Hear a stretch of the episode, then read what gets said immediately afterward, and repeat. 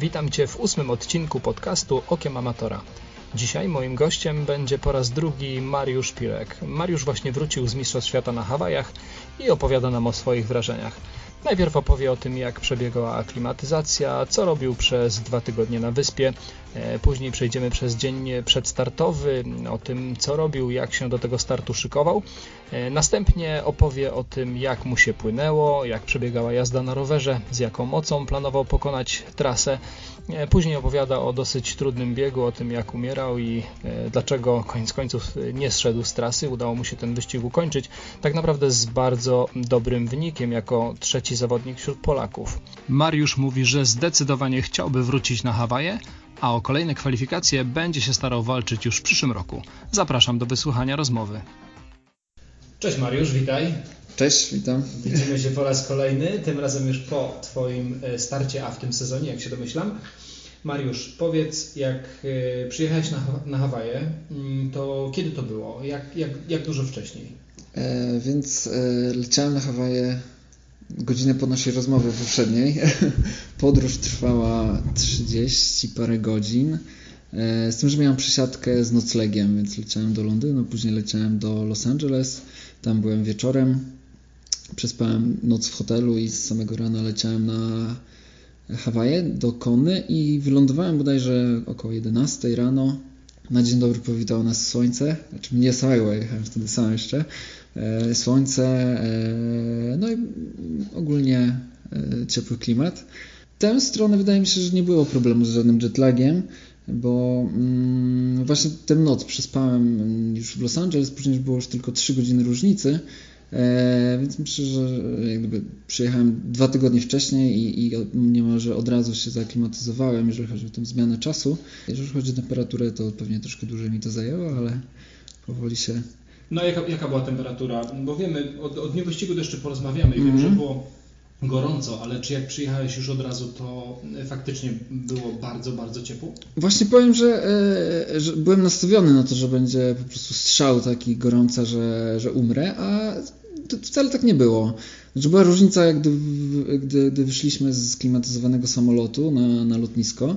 Lotnisko w Konie jest takie otwarte. E, nie, spotkałem się z czymś takim nigdzie indziej jeszcze, e, czyli tam wszystkie terminale i tak dalej są po prostu lekko zadaszone, nie ma żadnych e, klimatyzowanych budynków, więc wychodzi się po prostu na, na świeże powietrze. E, więc było rzeczywiście gorąco, było to słońce, ale mm, nie było to coś, czego nie można znieść, więc wydaje mi się, że pierwsze wrażenie byłem lekko pozytywnie zaskoczony, że nie jest tak źle. Nie, nie było tak, że odblałem się potem od razu, po prostu było ciepło, ale ok. Dobra, to powiedz, co tam robiłeś przez te dwa tygodnie mhm. E, wcześniej? Czy, czy coś trenowałeś, czy bardziej korzystałeś ze słońca? Trenowałem. Znaczy, plan był taki, że pierwszy tydzień, byłem właśnie dwa tygodnie wcześniej, pierwszy tydzień jeszcze tak trochę potrenuję, kolejny tydzień już przed samym startem będą to już bardzo luźne treningi, tak żeby już tylko, no nic sam nie wytrenuję, żeby tylko podtrzymać formę. E, no i tak to mniej więcej było, więc e, w tym pierwszym tygodniu mniej więcej dwa razy dziennie jakiś trening robiłem. E, jeżeli chodzi o, o tak naprawdę dużo roweru, z tego co pamiętam, więc mm, też te dwa tygodnie przed wyjazdem miałem dosyć pracowite, wyjeżdżałem i chyba praktycznie w ogóle nie mogłem jeździć na rowerze, wtedy tylko biegałem, a też pływałem. Więc e, na tej konie e, no tak trochę chciałem dotrenować rower, czy chcieliśmy z trenerem dotrenować rower, można powiedzieć, czy przyzwyczaić się do tych warunków. No i tak, i, i trochę pływałem, pływałem open water e, głównie, czyli mieliśmy taką plażę, na której sobie pływaliśmy do bojki z powrotem. E, jest tam też basen e, w konie, w samym miejscu w konie, gdzie o tyle fajnie, że był zupełnie otwarty, więc wstęp wolny, można pływać sobie e, dowolnie. Śmiesznie, że on miał chyba nie 25 metrów, tylko 25 stóp, więc to w pierwszym momencie, gdy ustawiłem sobie ten zegarek na 25 metrów, to nagle próbiłem wszystkie rekordy, bo, bo tam pływałem setki w minutę 5 i tak dalej. No ale później się okazało, że to jest około 21 metrów, więc, więc e, no i tak było ok. Pływało się dobrze, tylko to był taki basen odkryty w pełnym słońcu, więc tam przy okazji można było się opalać. E, właśnie, jeżeli chodzi o opalanie, no to też tam starałem się korzystać e, z uroków. W ogóle tak dosyć przypadkowo, ale trafiliśmy tym naszym mieszkaniem, czy dla mnie przypadkowo, no wiem, że to było zaplanowane, do takiego miejsca, mm, które nie było w samym mieście, gdzie są zawody, w Konie, tylko Małalanie, jakoś już te nazwy zawsze tak e, słabo wymawiałem i zapamiętywałem, natomiast e, to było oddalone 30-40 km od tego miejsca, natomiast e, co ciekawe było już chyba w innej strefie klimatycznej. To też w ogóle ciekawostka, że na, na tej wyspie jest bodajże 6 stref klimatycznych, znaczy od takich na, na poziomie morza do tych górskich, bo tam najwyższy szczyt 4200 metrów ma wulkan, można tam wjechać samochodem, więc tam już zupełnie inny klimat. Już tak całkiem chłodno może być na górze. Tak, tak, tam już jest całkiem chłodno. Takie jakieś pośrednie strefy są takie bardziej wilgotne, czyli tam tworzą się chmury cały czas i często pada, więc jest taki tropikalny trochę klimat. A w tej naszej strefie było raczej sucho, chyba jeden dzień nas zaskoczył deszcz, a tak było w miarę sucho, słońce i, i ciepło wietrznie, więc tam jak gdyby dobry klimat do, do leżenia na plaży. Trochę gorszy do biegania, e, czy jeżdżenia na rowerze, e, ale no, jakoś te treningi e, wykonywałem. Jeżeli chodzi o bieganie, to pamiętam, że więcej treningów biegałem po zmroku już, czyli wciąż było duszno, wciąż było gorąco, ale nie było tego słońca, które paliło. Co myślę, że potem się odbiło na zawodach, bo na zawodach nie było, było słońce i trochę inaczej się biegło nagle do, do tego jeszcze dojdziemy. Po, powiedziałeś dwa treningi dziennie przez pierwszy tydzień? Mniej więcej, tak mi się wydaje, że, że, to niektóre treningi były dosyć luźne, ale, ale tak to mniej więcej wyglądało. Praktycznie właśnie chyba przez ten tydzień pięć albo sześć razy jeździłem na rowerze, czasami to jakieś tam krótkie jazdy, czasami dłuższe. E, no i oprócz tego właśnie dobieganie, pływanie kilka. A to jest całkiem sporo na tydzień przedstartowy. Tak. E, Natomiast ja tak zawsze, e, wydaje mi się, robiłem, że ten tydzień przedstartowy, już intensywność była mniejsza, e, tam jakieś takie rzadko jakieś akcenty. Natomiast ja, ja, ja tyle trenowałem. No może rzeczywiście, ciężko to teraz oceniać, może było za dużo, że trzeba było leżeć w klimatyzowane pomieszczeniu, nic nie robić przez ten czas. E, no ale już nie ma co gdywać. No, według mnie było ok. Nie, nie czułem się zmęczony. Nie było tak, że, że te treningi mnie zmęczyły. Nie czułem żadnych e, z, e, zmęczonych mięśni. Więc wydaje mi się, że pod tym względem było ok. No. Wspominasz tutaj kilka razy mieszkaliśmy, dojechaliśmy, to znaczy nie byłeś tam sam? Tak, nie byłem sam.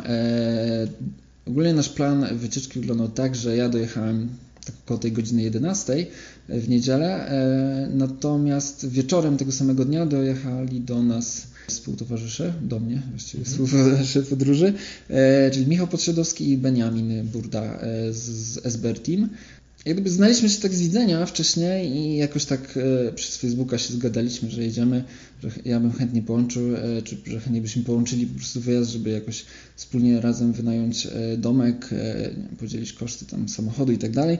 Więc jakoś tak się zgadaliśmy i myślę, że wyszło bardzo fajnie. No nie wiem, jak tam koledzy się wypowiedzą kiedyś, ale, ale wydaje mi się, że bardzo fajnie. Też E, korzystając z tego, że Michał już tam był wcześniej, e, on jakby zaproponował to miejsce i wiedział, co robi. Właśnie fajnie, że nie mieszkaliśmy w tym mieście Kona, bo pierwsze tam jest słabsza pogoda. E, po drugie, tam jest duży tłum. Jeszcze ten, te dwa tygodnie, ten, te, na dwa tygodnie przed jeszcze było całkiem ok. To miasto jeszcze tak nie było zawalone, ale ten tydzień przed, tydzień poprzedzający zawody, to, to była taka mała mieścinka, a była po prostu zakorkowana od ludzi mnóstwo, e, właśnie tak jak tam często było powtarzane, ludzi takich wyżyłowanych, z, bez w ogóle tłuszczu, z żyłami na, na brzuchu, na sześciopakach. Wszyscy coś tam trenowali, spięte miny. Więc jakby była taka mm, ciężka atmosfera. Nagle w jednym miejscu zjeżdża się 1500 osób, którzy dostali kwalifikacje na konę każdy uważa się za samca alfa takiego i i trochę było to czuć. Natomiast u nas e, w tym miejscu była według mnie lepsza pogoda, czy to tam wszyscy potwierdzają. E, no i był spokój. Tak naprawdę tam było parę osób, e, widać, że ty, którzy też przyjechali na zawody, ale oprócz tego byli zwykli turyści. I to też to nasze miejsce to nie była taka mocno turystyczna miejscowość, tylko to było, to było takie bardziej osiedla na przedmieściach, czyli po prostu jakieś takie prywatne osiedla domków, gdzie na przykład mieliśmy sąsiada, którzy, sąsiadów, którzy tam mieszkają na stałe, czyli przeprowadzili się i mieszkają sobie w domku, e, ale dużo było też e, na takiej zasadzie, że to są wakacyjne domki ludzi. Większość stała pusta tak naprawdę, przynajmniej takie mieliśmy wrażenie, tam dużo sąsiadów nie było widać. E, więc jak gdyby był spokój i na osiedlu mieliśmy jakieś takie prywatne baseny, jacuzzi, które zawsze były puste praktycznie, więc to też fajnie wyglądało. Dostęp do, do takiego beach clubu, czy takiej prawie że prywatnej plaży, może tam było troszkę osób też z pobliskiego hotelu, ale, ale na pewno było tam spokojnie, cicho, nie było żadnych takich spięć, można powiedzieć. Dookoła też jakieś pola golfowe, więc też taki wyluzowany klimat, ładnie przy, przycięta trawka palna, więc... Jak, jak tak opowiadasz teraz, to y, ja, ja, to widzę jako idealne miejsce na wakacje. Tak, tak. Ja, ja bardzo chętnie bym tam wrócił... E, Właśnie chętnie bym wrócił tam się pościgać, bo, bo myślę, że e, troszkę jestem podrażniony, czy nie mam ambicje, są troszkę podrażnione. Oczywiście nie chcę tutaj, żeby źle to odebrano, bardzo się cieszę z tego występu i no wszystko obiektywnie wyszło ok. E, ale na pewno będę chciał jeszcze tam wrócić i pokazać, e, znaczy pobić swój rekord wyrównać na konie, rachunki, wyrównać rachunki, tak, nie odpuścić następnym razem. E, natomiast też bym chciał tam kiedyś pojechać tak na luzie zupełnie, żeby w pełni wykorzystać to miejsce, bo naprawdę jeżeli chodzi o takie wakacyjne miejsce, znaczy ja tak dużo nie jeździłem nigdy w takie typowo wakacyjne miejsca, więc ciężko mi porównywać, ale tam mi się naprawdę podobało, więc myślę, że bardzo polecam. E, jest to daleko z Polski, ale jakby ktoś e, mieszkał wiem, w Stanach czy w Japonii, bardzo dużo Japończyków przyjeżdża na, na Hawaje na wakacje, więc e, no wiadomo już dlaczego. Oni też mają bliżej chyba troszeczkę tak, i tak. drugą stronę. Myślę, że dla nich to, dla Japończyków to jest taka, takie jak dla nas Wyspy Kanaryjskie, no, coś takiego. Mhm. Zacząłeś już troszkę mówić o tej atmosferze, która tam panuje na wyspie. Możesz troszkę to rozwinąć i tutaj już powiedzmy same kona, tak? tak, tak jak wspominałeś, no jest tam ponad 1500 e, samców alfa i pewnie samic też. No ale... Samice się tak nie prężą raczej. Ale, ale faktycznie już dwa tygodnie przed startem czuć tam tą atmosferę zawodów i nie da się pomylić, że ktoś tu jest przypadkiem. Dwa tygodnie jeszcze nie. Moje takie pierwsze wrażenie tego miasta, właśnie gdy tam jeszcze nic się nie działo praktycznie, było takie, że takie spokojne, lekko zapuszczone, bym powiedział, miasto, bo, bo, bo to nie jest taka typowa, e, typowy kurort e, z jedną ulicą dookoła jakimiś hotelami, tylko tam, tam są różne sklepy, jakieś takie starsze pawilony, jakieś takie, takie restauracje i tak dalej, ale wszystko jakieś takie jak gdybym powiedzieć, klimatyczne. Nie ma, e, no nie jest to takie sztuczne, bardzo, bardzo takie naturalne i widać, że tam po prostu życie się toczy spokojnie.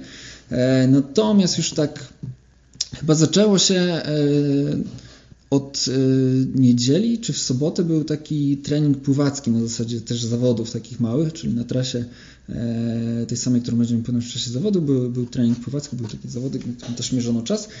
I od tego czasu już tam się, chyba był otwarty pierwszy sklepik z, z tymi gadżetami Ironmana, zaczęły się pojawiać na ulicy jakieś tam plakaty, oznaczenia i tak dalej, no i to już jakby rosły. Też Czyli tydzień wcześniej. Tydzień wcześniej. Tydzień wcześniej już się wszystko zaczyna, już zauważalnie więcej ludzi takich e, właśnie startujących, no nie da się ich pomylić, e, pojawia się e, i, i to miasto zaczyna być troszkę właśnie przejęte przez Ironmana, więc tam e, też e, praktycznie przez cały ten tydzień przed jest harmonogram, są jakieś wydarzenia, czy to Parada Narodów, czy jakieś tam biegi, wiem, jakieś tam różne happeningi, e, więc, więc to miasto też tam jeszcze czasami ulice były już zamykane, też już coraz bliżej zawodów, to już widać, że na tym placu, gdzie, gdzie jest strefa zmian, już zaczynają pojawiać się właśnie barierki, meta na ulicy jest zbudowana, bo to jest normalnie na, na, na zwykłej ulicy jest wybudowana cała ta meta i strefa. A mieszkańcy? Jak mieszkańcy się w tym wszystkim odnajdują? Czy to faktycznie dla nich jest y, takie święto y, Narodowe Wyspy, czy mniej więcej tak jak y, nasi mieszkańcy na Starówce, którzy tak naprawdę mają dosyć turystów? E, powiem tak, gdy jechałem pamiętam z lotniska e, takim busikiem do wypożyczalni samochodu, to jakaś tam para, e, ogólnie walizka z rowerem wzbudzała zainteresowanie, jak zawsze, więc, więc pytali się, co to jest, że, jakieś instrumenty, perkusje czy coś. No to powiedziałem rower, to, to, a, Iron Man, Iron Man, okej, okay. skojarzyli.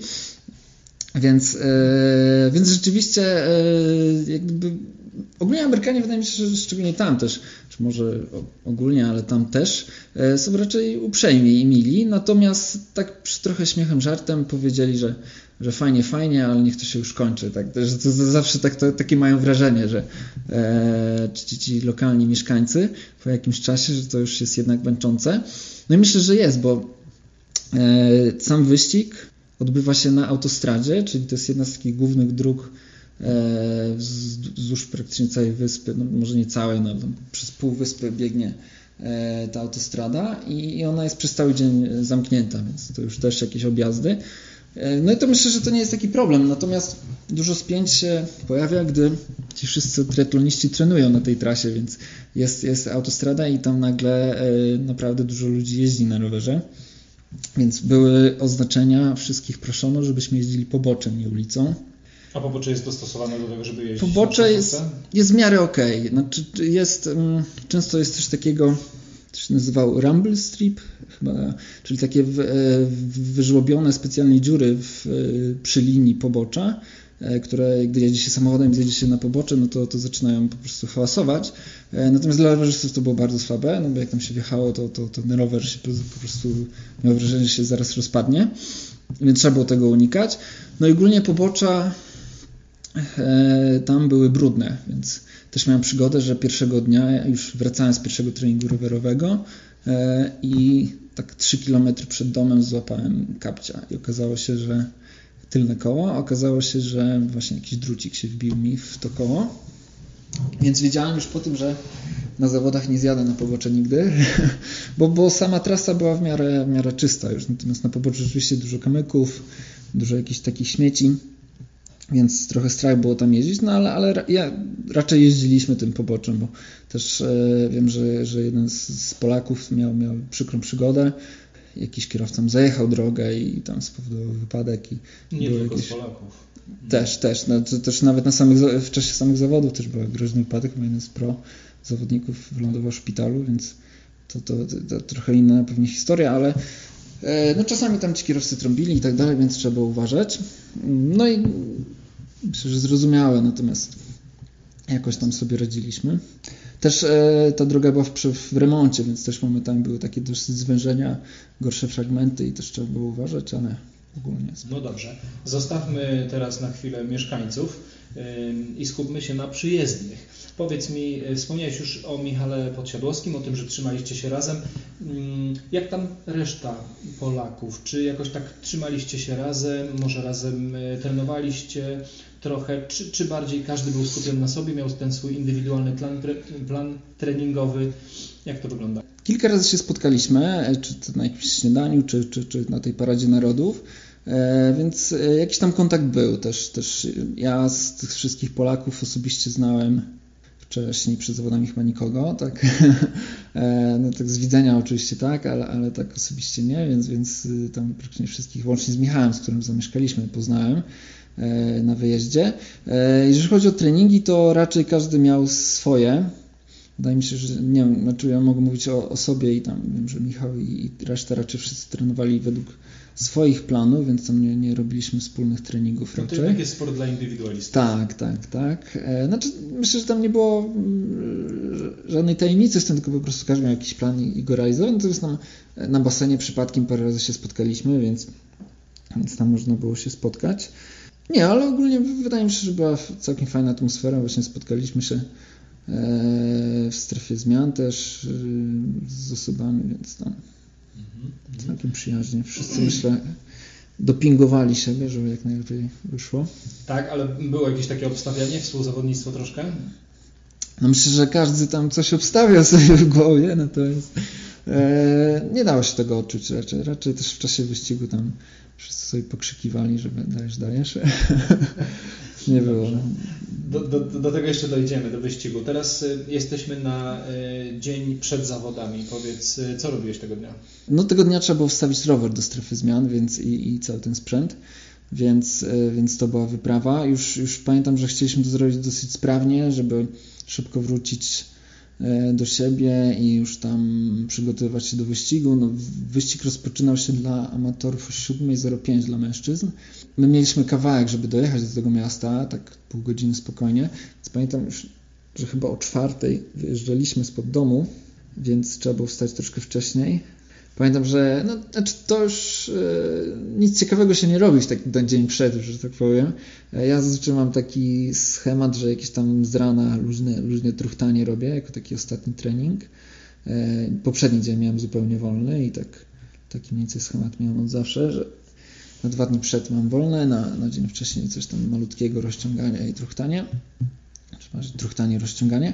E, wiem, szykowanie żeli do bidonów. E, zazwyczaj do tej pory na Ironmanach e, gotowałem sobie taki mój posiłek przedstartowy to ryż z miodem, masłem orzechowym, bananem. To śniadanie było, tak? To śniadanie. I zazwyczaj wstawałem i robiłem sobie to rano, a teraz pierwszy raz zrobiłem tak, że zagotowałem to, ugotowałem to, przygotowałem wieczorem i tylko podgrzałem rano, żeby to zjeść. E, żeby tam nie było stresów i żeby nie wstawać o trzeciej, tylko o trzeciej trzydzieści. więc, e, więc tak. Mhm. A powiedz, a mogłeś spać? Tak, tak. Znaczy, no nie było to szalona jakaś ilość snu. E, myślę, że tak około 4-5 godzin, żeby wstać, ale, ale w miarę okej okay się przespałem. Nie, nie, nie miałem jakiejś bezsennej nocy. Ogólnie ze snem było tak, że pamiętam pierwsze 3-4 noce, chyba wszyscy mieliśmy tak, że wstawaliśmy jakoś y, strasznie wcześnie rano, przed wschodem słońca, tam. Słońce wschodziło po 6, w pół do 7 jakoś, a my czasami się budziliśmy o 5, czy przynajmniej ja tak 5, 6, już nie, nie byłem w stanie e, zasypiać dalej, też wcześniej kładliśmy spać, na przykład 22, 3 już wszyscy byli zmęczeni. Mm, natomiast z biegiem czasu, te dwa tygodnie jak tam spędzaliśmy, no to już można było coraz dłużej spać, więc ja już tam spałem później do 7, 8 i tak dalej. Ale wiesz, może to nie było takie złe, może trzeba było się trzymać tej piątej. No właśnie, właśnie tak teraz sobie myślę, że trzeba było zachować reżim, kłaść się wcześniej spać, wcześniej stawać i wtedy bardziej było przystosowanym do tego, e, do tych zawodów rano. Ale nie, nie, no myślę, że te wszystkie noce wcześniejsze dobrze były przespane, więc gdyby na pewno nie miałem deficytu snu. Nawet te, te 5 godzin przed, przed zawodami, to przed Ironmanem myślę, że to jest standard, rzadko kiedy udaje się więcej, no bo te zawody zawsze się zaczynają wcześniej. Jeżeli ktoś tam, ja mam zazwyczaj zwyczaj, że jem 3 godziny przed zawodami, jakiś ostatni posiłek, właśnie ten ryż przed Ironmanem, więc no to i tak trzeba wstać zawsze wcześniej, więc nie ma tutaj. Mhm. Dobrze, to jesteśmy teraz w dniu zawodów. Powiedziałeś start o 7.05, mhm. E, czyli o której wyjechaliście z, od siebie? Planowaliśmy około czwartej, chyba tak nam się udało jakoś po czwartej, żeby, mhm. żeby być tam właśnie tak przed piątą. Chociaż może coś, coś kłamie. Wydaje mi się, że od 5.45 już można to sprawdzić, ale chyba były otwarte strefy zmian, więc celowaliśmy, żeby tam być jakoś na ten czas, więc może nie, może wyjechaliśmy. No już nieważne. Czyli ale... półtora, półtora godziny przed to tak na pewno. Tak, no, ja na pewno stałem trzy godziny wcześniej, żeby zjeść, więc y, chyba wydaje mi się, że od tej czwartej e, to miałem jakąś tam pobudkę, żeby to na szybko zjeść, a... No dobrze, a jak się czułeś w ten dzień zawodów rano? E, ja rano raczej jestem skoncentrowany, więc e, miałem słuchawki na uszach, słucham muzyki, ile się tylko dało. Tam nie, nie, nie prowadziłem jakichś rozmów i tak dalej. E, widziałem, że Michał miał zupełnie inne podejście. Michał był raczej wyluzowany i z, telefonem kręcił relacje live, że wchodzi tutaj i tak dalej. Ja jakoś tak nie, nie znaczy nie to, że byłem jakoś strasznie zestresowany, ale po prostu skupiałem się na muzyce i na, mhm. na tym, co będzie. Nie, i wszystko poszło sprawnie. Tam e, rano e, ciekawa rzecz było naklejali nam, bo jakby wchodząc do strefy zmian musieliśmy przejść przez taką e, oznaczanie, czyli naklejali tatuaże na ręce, na pływanie.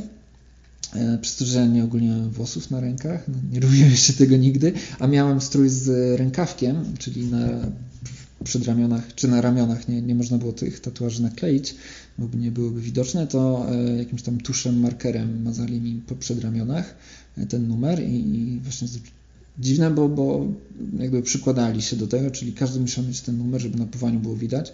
Na czepkach też były flamastrem namazane numery, więc myślę, że tak e, chcieli widzieć, kto płynie i móc rozpoznać. Więc to później, e, później były rowery, czyli tam wkładanie bidonu, przypinanie butów i tak dalej. E, no i też tam była już taka mocna atmosfera. Taka śmieszna historia, to też Michał zwrócił na to uwagę. Stał obok nas taki jak się okazało, Brazylijczyk chyba.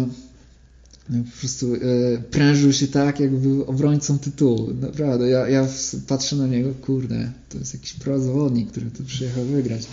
E, i, no i dużo takich osób było. Też, a on miał śmieszny strój, pamiętam, był w takich slipkach i w takim topie odsłaniającym pępek, czyli taki, takich e, old school trochę. Retro. Retro, retro, tak, tak.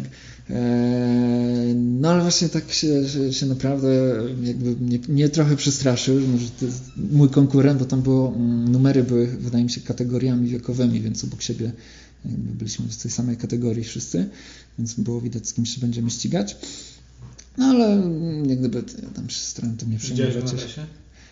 Widziałem go na trasie ponoć, e, już tam nie sprawdzam dokładnie, ale chyba sławą poszło, więc nie, no, nie wiadomo, można gdywać, może miał jakąś przygodę na rowerze, cokolwiek, e, natomiast chyba tam powyżej 11 godzin wyszło mu, więc... Czyli krótki top niekoniecznie pomaga? Niekoniecznie, niekoniecznie.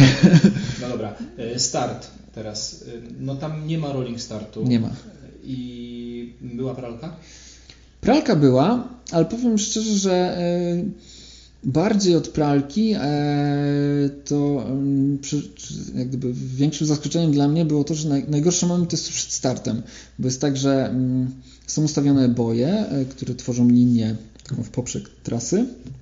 E, wzdłuż tej linii pływają na deskach surfingowych ludzie w tym i z powrotem, czy tam wolontariusze, czy, czy osoby, które jakoś nas eskortowały, żeby, żeby nikt tam nie, nie wypłynął przed, przed tą linią, czyli Czasami w Polsce na zawodach typu piaseczno się zdarza, że jest linia z bojek, a, a, nagle tam 15 metrów przed tą linią wszyscy stoją, bo, bo nikt tej linii nie wyznacza tak naprawdę. Natomiast tam to było pilnowane i było tak, że wszyscy chcieli się znaleźć blisko tej linii, no, czy tam ja chciałem się znaleźć blisko tej linii i dużo innych osób też, e, więc pamiętam, że e, strasznie miałem pokopane e, piszczele i, i, i, ogólnie nogi od tego, bo wszyscy tam w miejscu e, stali i, i tam no, nie ma gruntu już, tam już jest dosyć głęboka woda, więc pamiętam, że, że właśnie to największy, coś co, co zapamiętałem z tego momentu, to to, że, że mam pokopane piszczela piętami. Czyli pralka była przed startem. Przed. E, ja wystartowałem tak myślę z czwartej linii, czyli, czyli no nie, nie pchałem się na sam przód, ale wystartowałem około z tej czwartej linii, więc no to tam różnica trzech metrów myślę, może mniej nawet. I było, jak gdyby nie było tak, że, że, że płyniemy w, w, swobodnie, czyli że tam się nie obijamy o nikogo, więc ta pralka cały czas się utrzymywała już w czasie płynięcia, ale mm, jak gdyby wydaje mi się, że dosyć wysoki poziom był tam pływania i, i raczej e, wszyscy płynęli prosto, więc, więc wystarczyło się trzymać grupę i, i w miarę prosto się wtedy płynęło. No i tak, i, i, właśnie tak naprawdę mi się dobrze płynęło. Cały czas płynąłem w nogach, czy to jednych, czy drugich. E, widziałem, że jakieś tam nogi czy są wolniejsze, czy, czy, e, czy gdzieś zbaczają jednak lekko, no to, to bardzo łatwo można było zobaczyć kolejne, bo woda była przejrzysta. E, więc, więc jak gdyby cały czas przez to, że jest ten start z grupy, no to jesteśmy w grupie i myślę, że to też się napędzamy pierwszą stronę nam się płynie tak, że się wypływa, opływa się jakiś stateczek i wraca, więc taka bardzo prosta trasa, jeżeli chodzi o kształt, e, więc w jedną stronę płynęło się całkiem spokojnie, że jakiejś tam fali dużej nie było i wydaje mi się, że to nie wiem, jakimś z pronem czy z wiatrem było, bo, bo czasy były bardzo dobre. Albo z górki. Albo... może tak, może tak. może jakieś pływy akurat były. Bo pamiętam, że miałem, e, gdy miałem ten stateczek, to 29 minut z sekundami, więc, więc e, poniżej godziny się zapowiadał czas. E, z tym, że no, ta droga powrotna jest też minimalnie dłuższa, wydaje mi się, więc tam, tam jakieś te różnice były, ale w drugą stronę też troszkę większa fala się pojawiła, chociaż szczerze mówiąc, dużo historii słyszałem o tym pływaniu na Hawajach, a wydaje mi się, że było całkiem ok. Bo pierwszy raz pływałem bez pianki, więc miałem ten swim skin na sobie. Czy on coś daje? Ciężko powiedzieć, natomiast płynął mi się dobrze.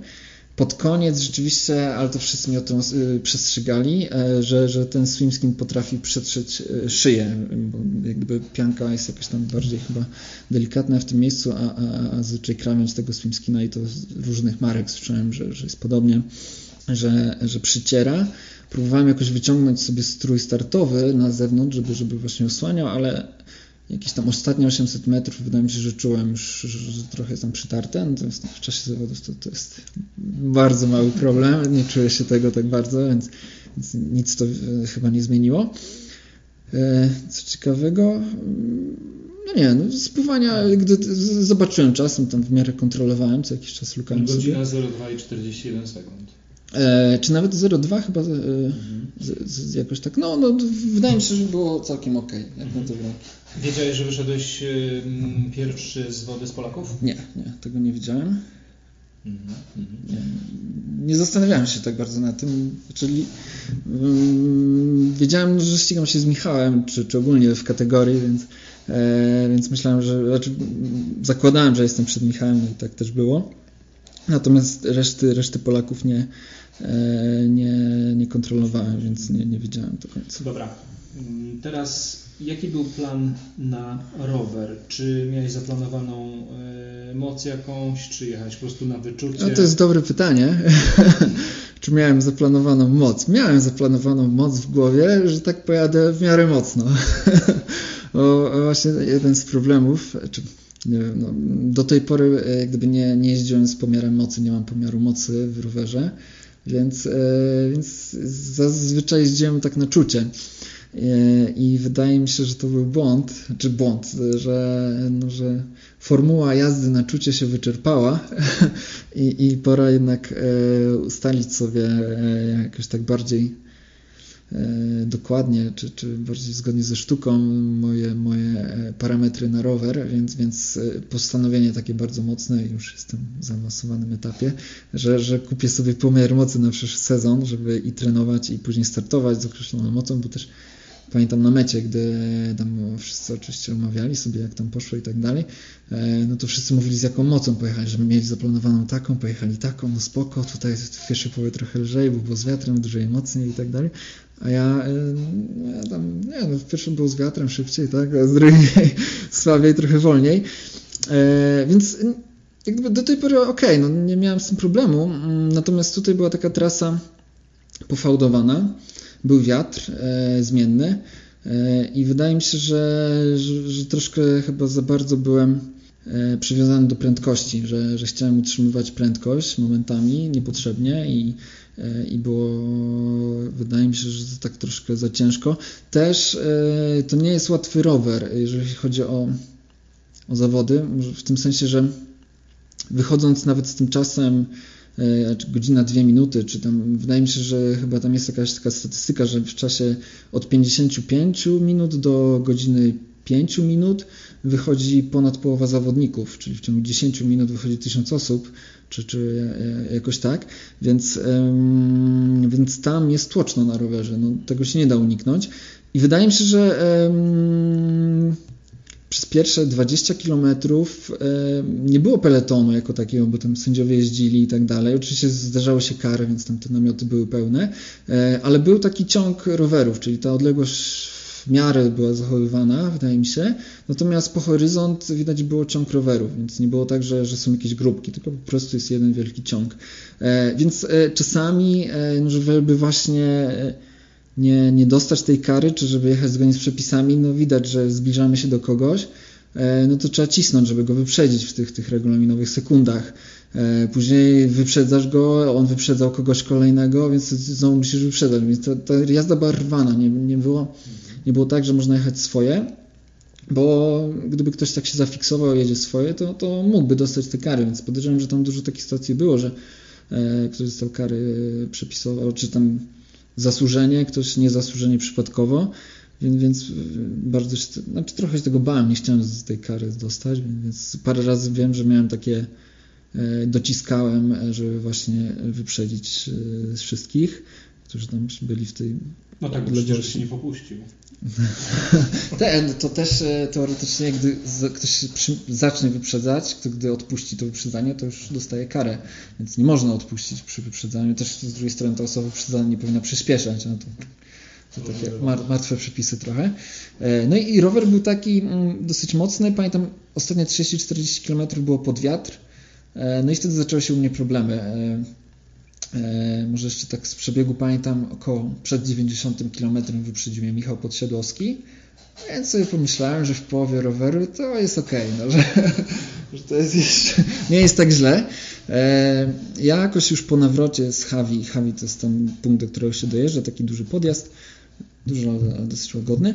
I po nawrocie też dogonił mnie Mkon i z, za Mkonem jakoś tak przez chwilę się utrzymywałem, czyli jechaliśmy razem, jak się tam wyprzedzaliśmy, nawet ja tam przez chwilę może nawet prowadziłem.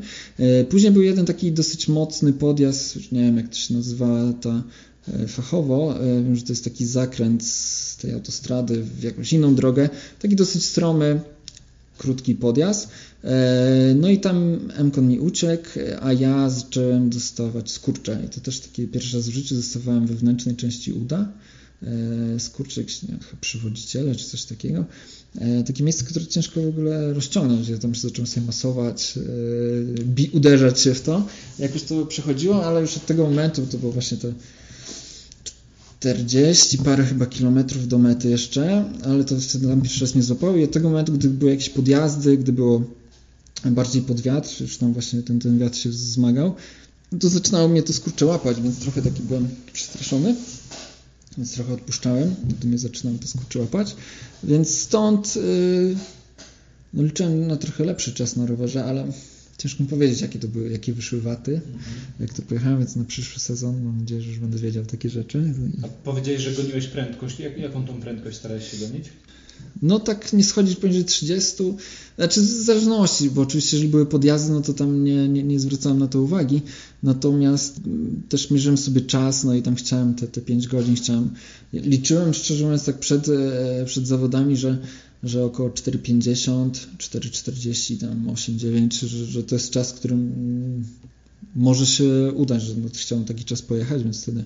No 4,57 to dużo nie rozminąłeś.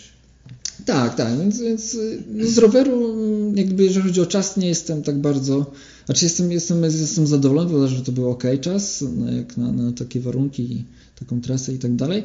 Natomiast no, kosztowało mnie to chyba zbyt wiele, więc może bardziej tak, jeżeli chodzi o całkowity czas, opłaciłoby się, gdybym troszkę odpuścił rower, a pobiegł swoje, bo e, na biegu miałem zupełnie inny plan, więc na biegu się rozwinąłem. Zaraz dojdziemy do biegu. A spodziewałeś się, że wyprzedzicie e, Michał i Emkon? Tak, tak. No, Michał to wiadomo, no, ja troszkę lepiej od niego pływam, więc spodziewałem się, że z wody jakąś tam przewagę sobie zrobię. E, no ale rower jest na tyle długi, że, że wiedziałem, że mnie wyprzedzi, więc tak naprawdę obstawiałem tylko kiedy, czy to będzie 30 km, 90 czy może później. E, więc 90 no to było tak ok, myślę, że, że, że to jeszcze mamy możemy nawiązać walkę później na, na bieganiu. E, oczywiście się myliłem. e, no, Mkon, e, Mkon też myślałem, że, że Mkon wyprzedził mnie i, i, też, też tego się spodziewałem. No, wiedziałem na, w co on celuje, więc tutaj nie mogło być inaczej. jeżeli wiedziałem, że jeżeli Mko mnie wyprzedzi, no to już raczej go nie dogonię, no bo on biega szybko, więc... Dobra, dochodzimy do biegu w takim razie. Tak. Zsiadasz z roweru i jak samopoczucie? To jest taki moment, gdy nagle e, na rowerze jest upał, jak gdyby tam dużo pijemy, polewamy się, pijemy kole i tak dalej, ale jest cały czas ten wiatr, czy to taki boczny w twarz, czy, czy własny, więc cały czas jest jakaś taka wentylacja, wydaje mi się. Natomiast gdy, gdy zszedłem z roweru, e, no to nagle fu, oblał pot mnie taki gorący. Też oczywiście te, te przykurcze trochę czułem jeszcze, gdy zszedłem. E, o tyle fajnie tam strefa jest taka, że, e, że zabierają wolontariusze rower i odkładają na wieszak, więc trzeba było tylko zejść. Właśnie chciałem o to zapytać, bo wiem, że tak robią pro, ale e, ciekawe, czy Age Grouperom też. Age Grouperom też, też tam tak robili. Tam ta strefa zmian jest taka mocno skomplikowana, czyli te wieszaki są poustawiane nieregularnie, wszędzie gdzie się da praktycznie, żeby um, upchać ty, tylu zawodników, e, więc myślę, że no z tego względu też e, to było, więc tam, tam wolontariusze zabierali te rowery, ale to też na innych zawodach e, też się spotkałem z tym kiedyś, nawet w Polsce, w Poznaniu kiedyś było.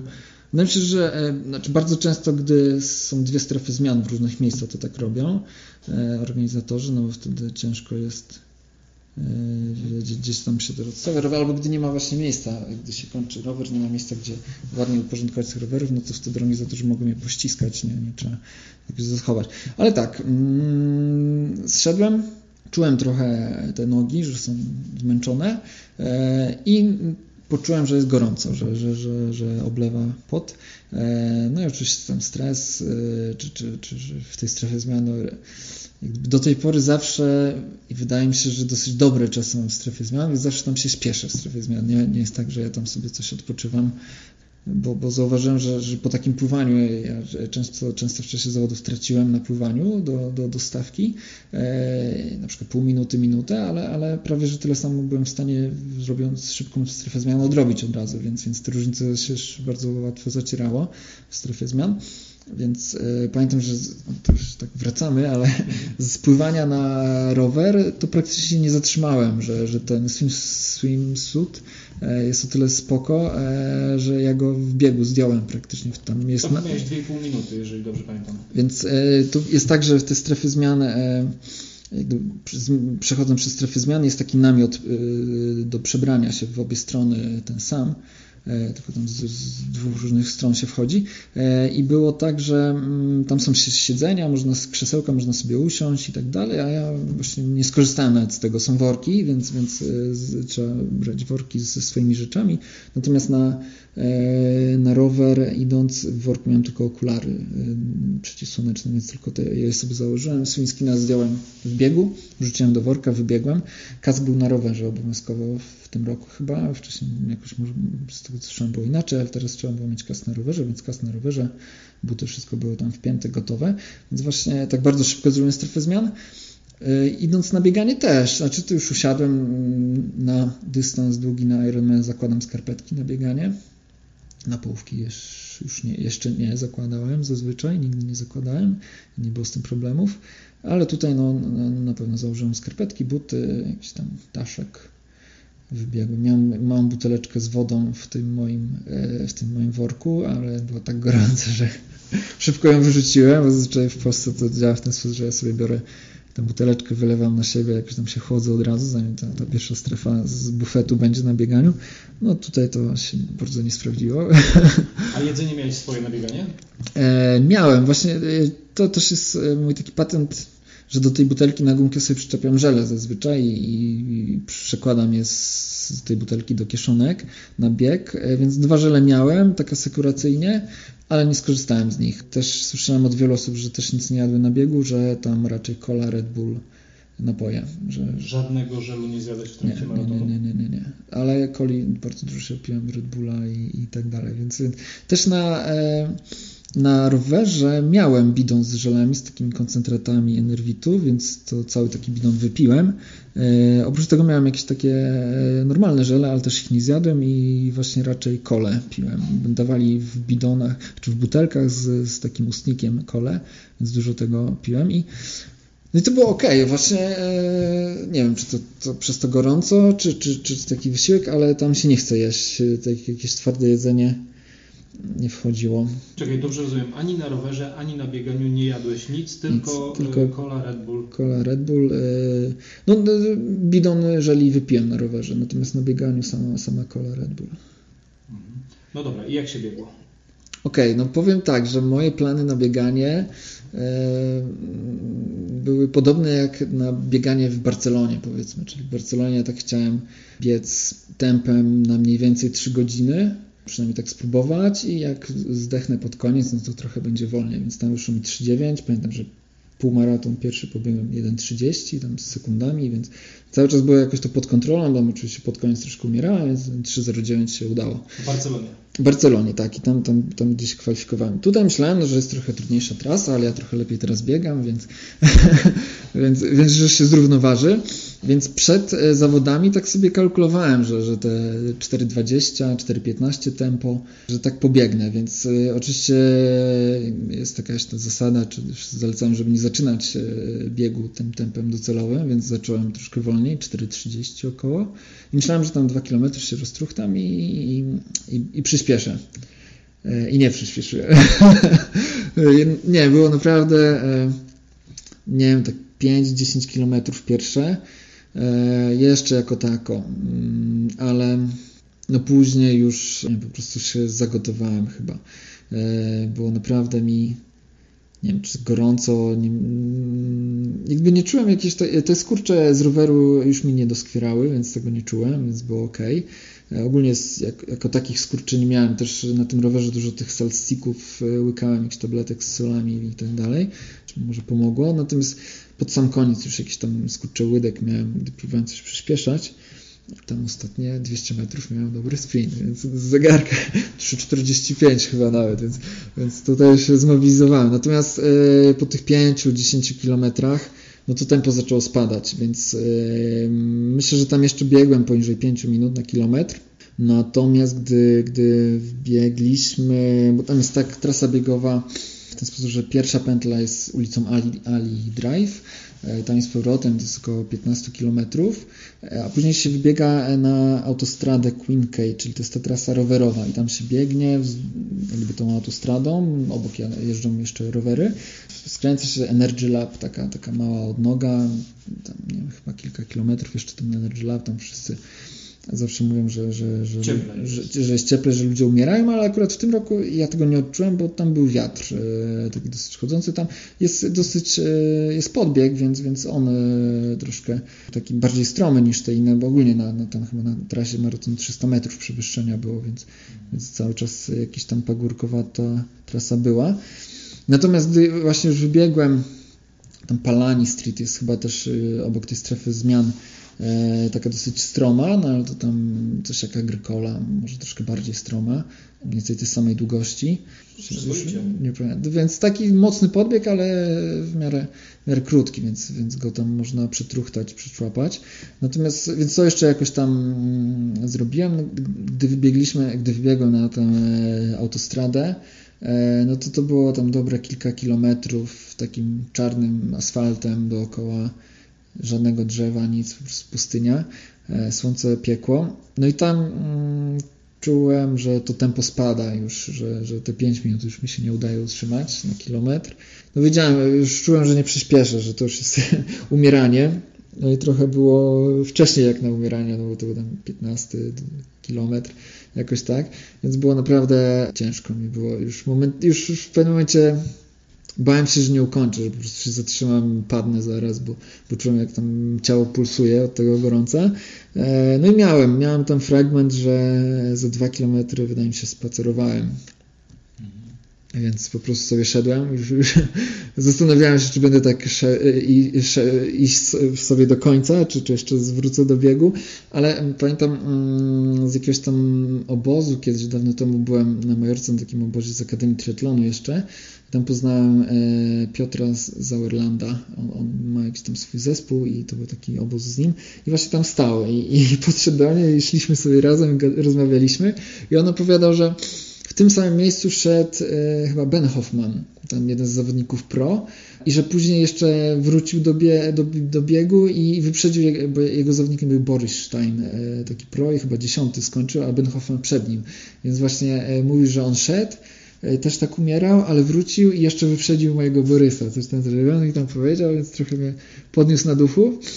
No i wróciłem do, do tego człapania e, później, więc jakoś tam biegłem. Od tego momentu też w każdej strefie zmian się zatrzymywałem. Znaczy wcześniej E, nie wiem, to też może błąd, czy jakaś taka nauczka na przyszłość, że przez te strefy zmian jakby starałem się przetruchtać cały czas. Bufety masz na myśli, Bufety, tak? przez no, strefy zmian, przez bufety, e, że ja tam truchtałem, łapałem ile się dało, piłem, wylewałem na siebie i dalej, dalej. Więc te, te bufety były mniej więcej co 2 km, czasami częściej, czasami rzadziej, ale mm, no właśnie te pierwsze, przez pierwszą połowę myślę, że może trochę za mało, tam się polewałem, schładzałem, za mało tego lodu pakowałem pod strój, więc, więc może to by pomogło, gdybym troszkę dokładniej to robił. Więc od tego momentu już tam się e, w każdym tym e, bufecie przychodziłem do marszu i łapałem tyle, ile się dało. E, piłem ile się dało tej coli. To też Piotra wskazówka, gdy tam sobie spacerowaliśmy, że pił coli ile się tylko da i, i piłem. No i jakoś to już poszło, nawet pamiętam ostatnie 10 km już z tego Energy Labu wybiegliśmy e, i była już taka, no, można powiedzieć, bardziej z górki niż pod górkę trasa do, do, do mety. E, to nawet tam dobre tempo złapałem. Tam z jakimś zawodnikiem zaczęliśmy biec razem i momentami 4,45, widziałem 4,30 nawet momentami, chociaż też jak się zatrzymywałem w strefach tych e, bufetowych, no to, to tam średnia spadała, ale już całkiem spoko się biegło. E, no jakoś tak już dociągnęliśmy do końca. Ostatnie dwa kilometry przyspieszałem, tam był ten zbieg, ten podbieg, który był Palani Street pod górę, teraz był w dół, więc tam w ogóle sprinty i wtedy zaczęły mnie łydki łapać, ale już tam było kilometr dwa do końca, więc wytrzymałem. Później mm, taka ostatnia prosta to jest ta Ali Drive i tam już jest mnóstwo kibiców trochę jak na takim na podjazdach na Tour de France. Oni już wchodzą na trasę, tam cała ulica jest pomazana kredą, jakieś napisy, wszyscy krzyczą. Więc tam już jest taka, no już niesie atmosfera. Też e, Benji e, z tego SBR Teamu e, już tam z kamerą czatował bieg razem i pamiętam, że tak myślałem, bieg ze mną, e, kręcił film, e, chyba z każdym z Polaków tak później robił, czy wcześniej przede mną i później. E, I pamiętam, że już kurczę, czemu on tak długo ze mną biegnie? Ja już tak się muszę starać, żeby jego tempo utrzymać. E, no ale wyciągnął trochę. No, no, nie wiem, czy to jest legalne do końca, chyba nie, ale e, trochę mnie wyciągnął i tam już, gdy widziałem metę, dywan, no to tam przyspieszyłem, jest to ostatnie 200 metrów poniżej czterech widziałem było, ale, ale przechodząc przez e, metę te łydki już tak mnie łapały, że tam chyba mam takie pokrzywione zdjęcia, skrzywiona twarz i tak dalej, to właśnie mocne skurcze łydek. E, ale to tylko tam pod koniec mnie łapało, więc... Zakończyłeś e, maraton 3.44. No i teraz tak dla zobrazowania sytuacji, e, jaki jest Twój rekord w maratonie życiówka takim na sucho? Na sucho 2,53 E, tam chyba 7 sekund, coś takiego. 3, czyli no niecała godzina więcej. Tak, tak. E, no ale nigdy takiej różnicy nie miałem, więc to tutaj naprawdę to był wyjątkowy bieg, bo po prostu umarłem na nim. Zazwyczaj e, to było mm, no, w okolicach 20-30 minut w stosunku do tego biegu na sucho. W tym roku 2,53 ja nie, nie pobiegłem w tym roku, bo w tym roku nie biegłem żadnego maratonu, tylko w poprzednim. No i wtedy w Barcelonie dało się 3,09 pobiec. Tylko, że tam też e, płaska trasa i tak dalej, no i warunki, ale, ale ta różnica była około 20 minut. Też pamiętam pierwszy mój Ironman w Kopenhadze, to był chyba, chyba też wtedy miałem ten czas 2,53, nie. 3.06 chyba miałem e, czas maratonu, rekord wtedy. E, i pobiegłem około 3,20 chyba, z tego co dobrze pamiętam. Czyli, czyli tutaj ten bieg faktycznie był dużo, tak, dużo trudniejszy. Tak, tak, tak. Był no, trudniejszy i no na pewno ja bym nie traktował, że, że znaczy na pewno nie pobiegam tam swojego. Nie planowałem takiego wyniku, też no, ten, ten marsz to już był taki moment poddania się. A tu przez rower myślisz, czy bardziej przez temperaturę? No ciężko powiedzieć. Myślę, że wszystko się złożyło na to, że rower na pewno e, był pewnie za mocno jak na moją formę. Myślę też, że, mm, że to już trochę takie zmęczenie całym sezonem, że to też mój sezon e, trwał od 1 listopada do 14 października, więc rok bez dwóch tygodni prawie. I w pierwszej połowie czułem taki gaz. Te, te starty od maja do, do lipca E, bardzo często e, dystanse, dwie połówki, e, Ironman. Jakiś... To było tak chyba, że co tydzień nawet. Tak, co tydzień jakąś ćwiartkę. Znaczy ja to robiłem z marszu, więc to też były takie starty dla mnie treningowe, ale wychodziły dobrze, wychodziły tam, się poprawiałem z tygodnia na tydzień na tych samych dystansach niemalże więc wychodziło to dobrze. Też we Frankfurcie no, czas tego nie pokazał, bo tam były przygody techniczne z rowerem, ale, ale tam też myślę, że byłoby dobrze. A później już ciężko mi było trochę wrócić do tego, i to, ale ja to od zawsze tak miałem, wydaje mi się. Gdy tylko biegałem nawet, to też były lata, że biegałem dwa maratony na wiosnę i na jesieni i nigdy na jesieni nie zrobiłem rekordu.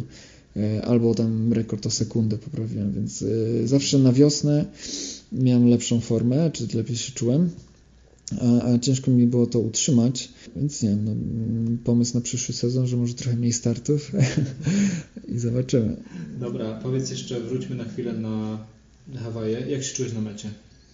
E, fajnie. Na mecie, czy no, no, na mecie była ulga, że to już jest koniec, że udało się, że, że ostatecznie nie jest tak źle, że tam obroniłem trzecie miejsce, bo widziałem w Energy Labie, widziałem e, Rafała Hermana był dosyć blisko, więc e, już tam nie oglądałem się, starałem się nie oglądać, ale, ale liczyłem się z tym, żeby może minąć e, pod koniec tego biegu, chociaż tam też miał no się okazało problemy, więc nie minął. Natomiast też Darka Dąbrowskiego widziałem, więc tam już widziałem Polaków po tej nawrotce w Energy Labie, więc cieszę się, że udało się obronić trzecie miejsce.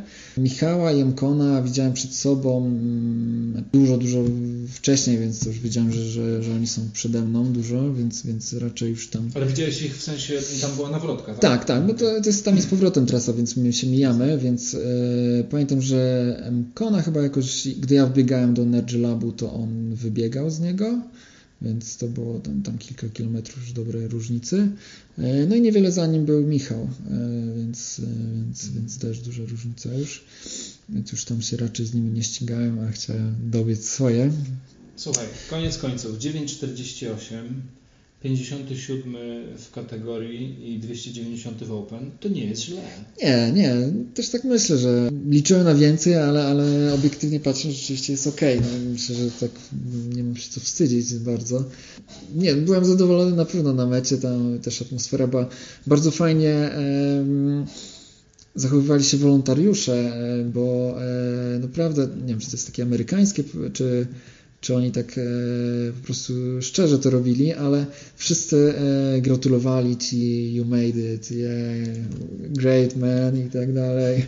E, więc i, i, naprawdę czuć było tę fajną atmosferę. Strefa finishera była z lodami, z pizzą, z jakimiś tam frytkami i tak dalej. Były masaże. Pamiętam, mm, tam trzeba się w kolejkę zapisać do tych masaży, e, ale, ale gdy już tam się dostałem, to chyba jakiś e, też wolontariusz z Japonii w ogóle mnie masował.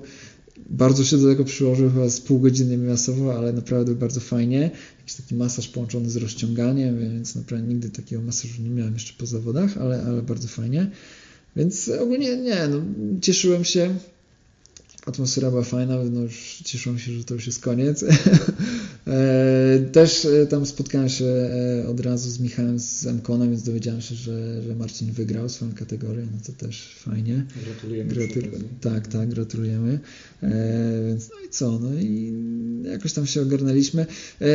To był też moment, w którym zaczynało się odczuwać zmęczenie, bóle i tak dalej, więc tam już no, jak biegnąc jeszcze, jeszcze te nogi, no czuło się, że się zmęczyłem, szczególnie to zmęczenie, ale już później pamiętam, że miałem problemy z chodzeniem. Że tam, tak, tak, że już, że już później zacząłem kuśtykać, jakoś tam takie sztywne nogi i tak dalej, więc już nie było gibkości. E, z takich strat trwalszych, e, no to jakieś tam przytarcia na stopach, ale raczej drobne odciski, więc tam nic strasznego, ale jeden paznokieć zrobił czarny, więc chyba mi jednak zejdzie. Więc nie wiem od czego to było. Dziwne, że jeden tylko, e, nie, nie dwa, więc, więc może jakoś e, źle nogę stawiam. W każdym razie no, trochę to bolało kilka dni, ale już przeszło, więc, więc nie jest. No dobra, a powiedz, chciałbyś wrócić? Tak, tak. E, no ja myślę, że ja już biegnąc, jeszcze gdy nie skończyłem, to wiedziałem, że będę chciał tu wrócić. Tak naprawdę e, to jeszcze przed zawodami wiedziałem, że chcę wrócić w to miejsce, że jest tak fajnie, że nie miałbym nic przeciwko, żeby przyjeżdżać tam co roku, jeśli tylko będą takie możliwości. E, e, więc bardzo, bardzo fajne miejsce na wakacje, przy okazji te starty, więc... No to kiedy, kiedy wracasz w takim razie?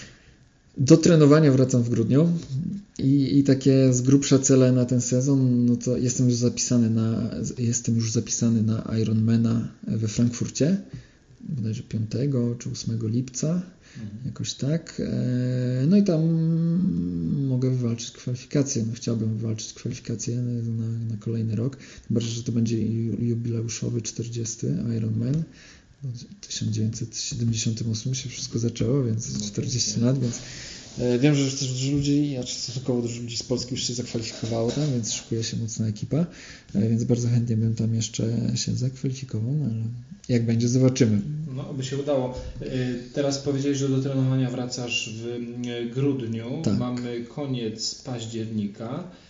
No to co zamierzasz robić w listopadzie? E, na razie nie, od, od zawodów nie, nie zrobiłem ani jednego treningu, więc minęły dwa tygodnie, więc e, nic nie zrobiłem. I dzisiaj już e, miałem taki luźniejszy weekend, no bo poprzedni weekend wracałem prosto do pracy. Ten weekend już był taki luźny. No i trochę się dzisiaj nudziłem, powiem szczerze. Nie miałem co robić. Już ci brakuje troszkę. już Rzeczywiście, to jest tak, że e, no, gdy ja przez 11,5 miesiąca trenowałem, średnio myślę, że około 12 treningów w tygodniu, więc w weekendy no, nie było weekendów bez trenowania praktycznie, e, no to nagle bardzo dużo wolnego czasu zrobiło i, i oczywiście no, jestem w stanie go jakoś zagospodarować, ale wcześniej nie miałem takiego problemu, że, że nie mam co ze sobą robić, więc dzisiaj coś tam popracowałem, coś tam e, e, jakoś e, ponudziłem się. E, no i tak, myślę, że przydam, czy jeszcze nie konsultowałem tego, czy, czy rzeczywiście powinienem ten cały okres nie trenować, czy coś tam zacząć robić, to, to jeszcze myślę, że sobie ustalę, ale na razie nic nie trenowałem.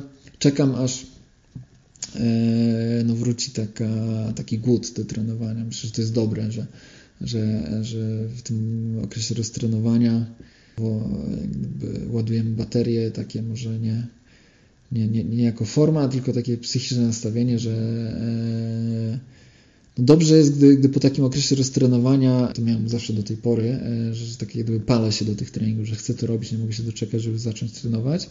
No bo wiem, że to, mm, to się przyda, że, że będą mroźne poranki o 5.30, kiedy trzeba wstać, wyjść z ciepłego łóżka, e, pobiegać. E, no i wtedy taka motywacja się przydaje. E, pewnie w momencie, w którym nie będę tego czuł już, to, to przestanę trenować, ale, ale na razie to czuję, więc czuję też, że, no, że stać mnie na, że jeszcze nie, nie osiągnąłem swoich granic, chociaż może się już zbliżam do nich, ale, ale myślę, że jeszcze, jeszcze można troszkę wyciągnąć. Jestem w dobrym wieku dla Ironmanów. Wydaje mi się, że jeszcze mam trochę lat przed sobą. Zobaczymy. Mariusz, w takim razie jeszcze raz wielkie gratulacje. Wynik bardzo dobry. Trzecie miejsce wśród Polaków. E, miejsce w kategorii Open już e, mówiłem, dlatego no bardzo dobry wynik. Gratulacje, no i wielkie dzięki za rozmowę. Dziękuję bardzo, miło również.